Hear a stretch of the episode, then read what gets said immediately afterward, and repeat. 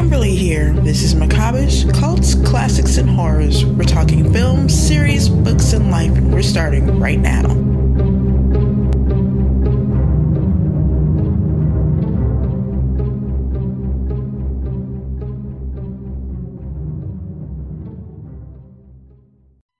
Any more serial killer movies you see?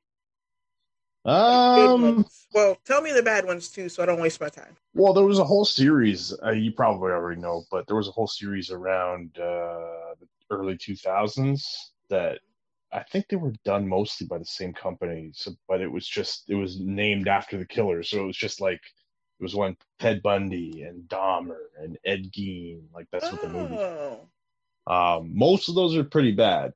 yeah. Uh, the Ed Gein one was okay, uh, and the Gacy one was all right, but most of them were pretty bad.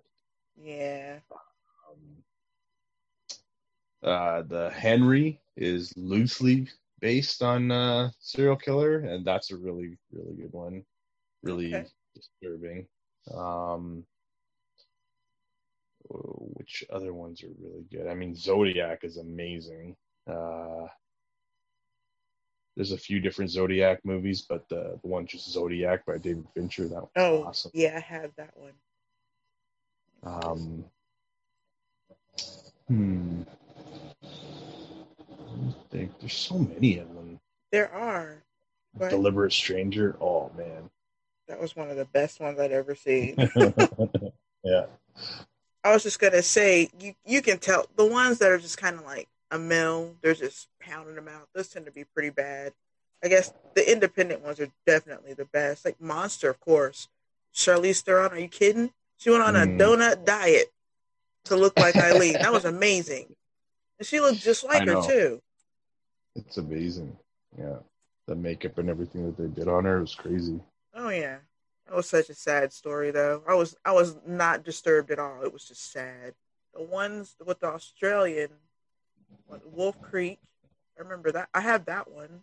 Those they people. did a That's- couple of those, didn't they? Mhm. Those Wolf Creek and Wolf Creek Two. Yeah. I And it's like think. Snowtown Murders. Snowtown Murders is a true story. John, John Bunting. Yeah. Son of a bitch. It's sitting in my watch file. Eh, Awesome. I'm gonna move that up the list. Excellent. But yeah, and, and on the farm, and I think the pig farm. I think they're both Netflix. I haven't seen them, but on the list for sure. If you want a good BTK story, it's not a movie, but Stephen King, the book of short stories, Full Dark No Stars. There's an incredible short story in there that is based on that, and it's from like the wife's point of view, and essentially she figures out that her husband is the murderer. She finds a bunch of IDs in the house. He figures out that she figured it out, and then she kind of tricks him into thinking that she's okay with it as long as he promises not to do it again. And then, man, it was so heavy, and she, the end was so good. I don't want to give it up in case y'all want to read it. They made that one into the movie into a movie, but they made like two other stories from that book into movies. It was like That sounds really familiar. What was it called? a good marriage. But they made movies, The Big Driver in 1922, and which was great because they just made Mhm. exactly what the stories were. It was exact for once, right? For Stephen King, BTK could, could use a good movie since so many of them are so bad. It's a really good story. So it's literally BTK in that story, It's or like uh, Almost like literally. inspired by. it's Okay. inspired, but it's like he does something different. He's an accountant in the story, but the kills, like what he did, he did what BTK did, and it's like as if his wife found out, and what she might have done had she found out in real life, and was a badass. Hmm. It was amazing. Well, that raises a good question for me. Like, I, I was just watching um, Random Acts of Violence last night. Uh, that new Jay Baruchel movie. Uh, it's actually really cool. Um, but in it, the guy, the the protagonist, is a comic book artist and comic book writer, and he is making a story based on a real life serial killer. Uh, so his comic series is like kind of loosely based on that uh, serial killer. Hmm. and it's a hugely successful comic in this in the movie world and so he's just going around on a road trip trying to come up with the uh the last story to finish off the book and he gets to one uh radio station. He's doing an interview about his whole series and everything. And the dj on the radio station ends up jumping on him because he knew one of the victims of the actual crimes that had happened all those years ago. And so it, it gets into a whole discussion about how we as a society glorify a lot of these killings. And like we don't always think immediately about like how horrific they were and like we psychoanalyze these guys a little too much rather than think about the horrors and and, Hmm. and the lives that they've destroyed Yeah, it's true. it's just an interesting thing to think about because like i i went through a period where i was obsessed with serial killers and i was just like not that i thought that they were cool or anything just that like just trying to get into the mindset of like what it takes and what like what makes them tick hmm and and it's just i don't know like do they get off on that like on on people just over analyzing them and their crimes and everything and are we giving them what they want by doing that Oh, by having all these books and movies and everything Oh, a lot of them, they'll say it. They'll get caught and be like, "Am I going to be on TV?" hmm Like they Hmm. want. I think that's the last thing we need to do. They get caught. We need to like bury that news. They should. ju- They should just be given a number. No Yeah. pictures. Nothing. I've seen a movement on like on Facebook and uh, Twitter and stuff in the last couple of years where whenever there's like uh not a serial killer but any of those uh those spree killers and like those people that go out and do those mass killings and shootings and whatever Mhm. where the trend is to never repeat that killer's name and just always name the victims Right. name all the victims and get those names out there and remember these people Mhm. and just Right. refer to them as the killer or the suspect or whatever. Right. I agree with that. Actually. Yeah, so do I. I mean, it, really, with the serial killer mentality and the spree killing mentality, that's in a lot of cases they want the attention, and they want to be known as this is you know this is who I am, this is what I did. So yeah, I mean, if we if we force if we forcefully forget them, then it takes away that power. It um, but it, it also may dissuade others who were thinking of doing the same thing Right. when they Yeah. realize like okay i'm going to do this but i'm not going to be remembered for it Right.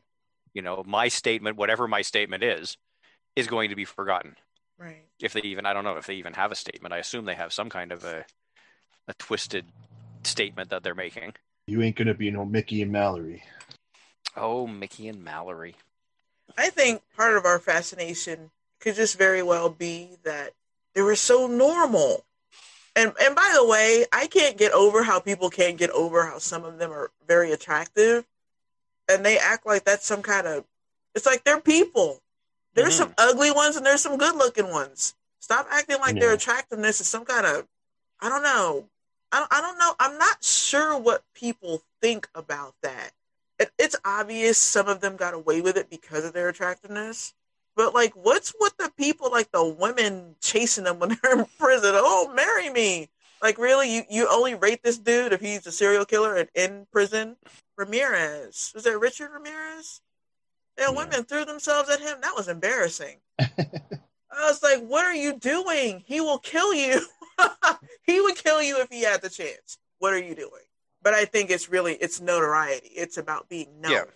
yep and it, it- there's also the there's more safety to it now that like he's locked up he's you know dead. you're gonna well yeah but i mean at the time right. um, you know, he, he was locked up. So, I mean, really, you're going to see him through bars. You're going to see him through glass. If you have the the conjugal whatever, then it's going to be under guard. Like, there is the the notoriety of it. There's the fame of oh, now I'm the you know I'm the wife of blah blah blah. But there's no risk Yeah. really involved and you know everybody uh, like they'll also have a lot of people will have that fantasy of oh i can i can save him from himself or i can save him or i can be his last happy memory before he gets the the chair or the needle or whatever it is that they give you for the death penalty and if that's what you have so i think there's i think there's a lot of that too a lot of it is very self-serving Oh yeah, for sure. It's just sick fascination too. Yeah, that too. Exactly. It's it's that weird obsessive fascination. Yeah, where it's just I I, I want to be a part of this in some way. You know, or or this is how I, I want this is how I want to leave my stamp on the world is as the person who married the worst possible person I could marry. Mm-hmm. Yeah. Yeah. And how much of it too is rebellion against family or friends or society or whatever. she has daddy issues, so now she has to marry a serial killer. Or not? Or what about the people? It's not even that. It's I know where they are. He's in prison. I know where he is. Yeah, He can't there's touch that too. another woman. Yeah. That- ew. There's no Can way. imagine? There's no way he can cheat on me. Well, I mean, not with a woman, but But then cheating is writing letters to other women, which cracks me up. Well, exactly. what cheating. exactly. You And got how phone many of them from have- another woman?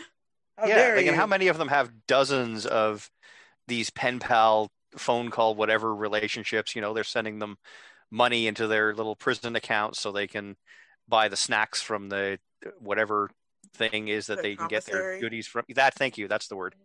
You know, and uh, like they, a lot of them probably have more money in their prison bank accounts than I will ever have in my personal bank account Which is a shame. because so many people are just sending the money. There's a lot of ramen.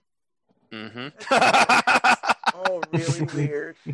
it's all really Yeah. weird. It is. It's it's a it's a really weird subcultural mindset. Is is that strange upset? Like there's nothing there's nothing wrong with a fascination. I think with the you know and and what you were saying, Carlos, is getting into the mindset and trying to figure out how their how their mind works. I think is it's very interesting because I have often wondered myself, like how does somebody like that, how does a serial killer or or a, a thrill killer or whatever, how do they see the world differently than how I see the world? But then I, I start to overthink it and I start to think, well, what if I see the world the same way they do? Like, where's that line between, you know, seeing the world this way and actually acting on it? Yeah. So Well, that kind of worries me a little bit. Well, the line is that you don't act on it. Like you can have all kinds of crazy thoughts, crazy as you want to be, as long as you don't act on it, it's fine. Not only that you don't act on it, is that you have that actual thought. Like you're actually thinking through that whole thing. Mhm. Like those uh, those people never think like, wow I wonder why." Maybe Yeah. I'm a crazy person. No, they're just a crazy person. That's true, Right. and they yeah they they're not necessarily looking at it and realizing that well yeah maybe there's something wrong with thinking this way. Right. maybe I shouldn't act on this.